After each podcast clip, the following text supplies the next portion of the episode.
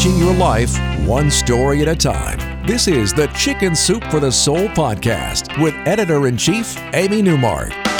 Hey, it's Amy Newmark with your Chicken Soup for the Soul. And today we're talking about the miracle of finding love.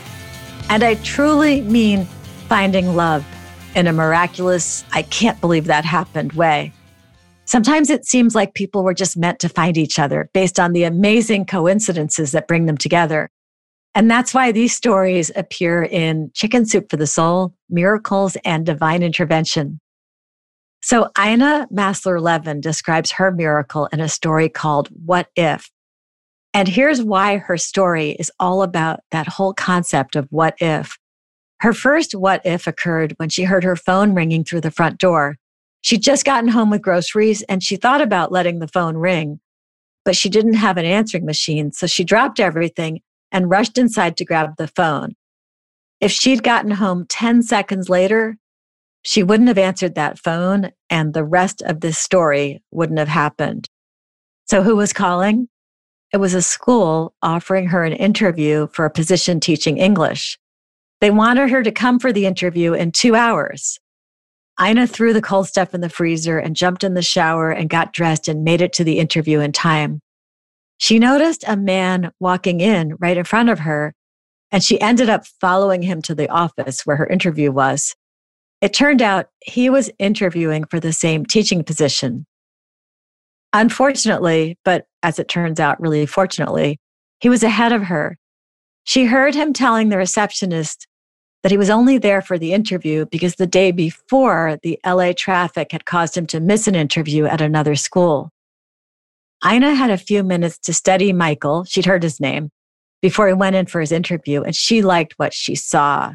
And Michael didn't have a wedding band on his finger. Well, when he emerged from his interview, it seemed clear that he had snagged that English teacher job.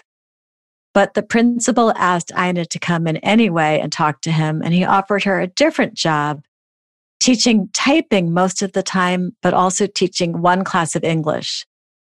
It was not her dream job, and she had no idea how to teach typing.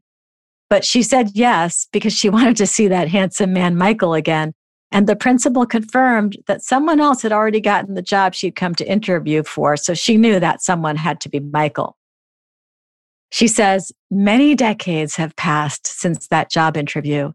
And I often wonder what would have happened if I hadn't picked up the phone that day just in time for that interview. What if I hadn't pretended that I could teach typing? What if the gorgeous man hadn't been caught in traffic and had gotten the job at the other school? What if he'd arrived for the interview a few minutes later and our paths hadn't crossed? I wouldn't have taken the typing job if I hadn't seen him.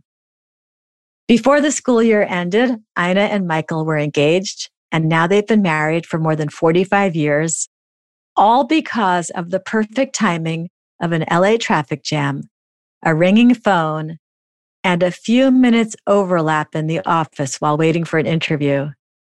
And also because Ina pretended that she could teach typing because why not?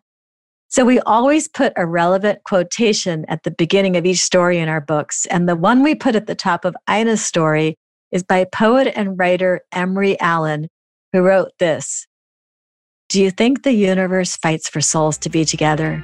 Some things are too strange and strong to be coincidences.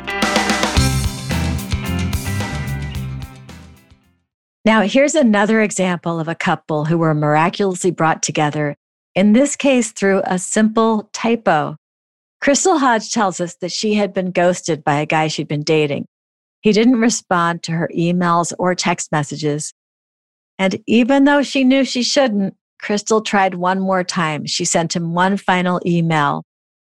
And later she checked to make sure she typed the email address correctly and she discovered that she hadn't. She had added an extra E to the guy's name. Now she was embarrassed and she hoped that whoever her email had gone to hadn't seen it. Maybe it had gone to his junk mail folder. But then a week later, she got an email from the stranger she sent the email to, and it read, Do I know you? Your email sounds as though we have met. I'm sorry I can't place who you are. Cheers. Henry, spelled with an E, H E N R I E. That was the extra E she had added to the address. Now, this Henry said he didn't normally read emails from strangers, but his old computer had failed. And by the time he got a new one, there were so many emails that he just sat down and opened all of them one by one. Crystal and Henry started writing each other letters, she from the US and he from Australia. And this went on for years. And then, 12 years after that first email, Henry moved to the US and married Crystal, all because of a typo in an email address and a broken computer that led the recipient to read all of his emails even the one from a stranger named Crystal. I'm Amy Newmark. Thanks for listening to the Chicken Soup for the Soul podcast today. Please make sure you subscribe on Apple or Google or wherever you like to get your podcasts so that each new episode will be automatically downloaded into your phone. If you'd like to learn more about Chicken Soup for the Soul, miracles and divine intervention, you can find it on our website, chickensoup.com, by clicking the podcast button and looking at our featured books. You'll find the book at Walmart, Target, Barnes and Noble, your local bookstore, and of course on Amazon.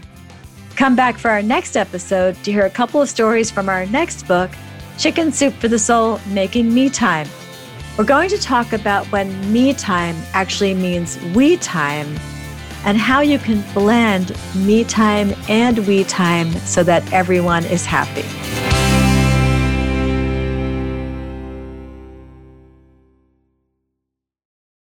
Sick of being upsold at gyms? My guy, you're currently a base member. For $90 more, I can upgrade you to our Shred membership. For 130 more, you'll be a Swole member. And for just $300 more, you'll reach Sweat Platinum. At Planet Fitness, you'll get energy without the upsell. Never pushy, always free fitness training and equipment for every workout. It's fitness that fits your budget. Join Planet Fitness for just $1 down and $10 a month. Cancel anytime. Deal ends Friday, May 10th. See Home Club for details.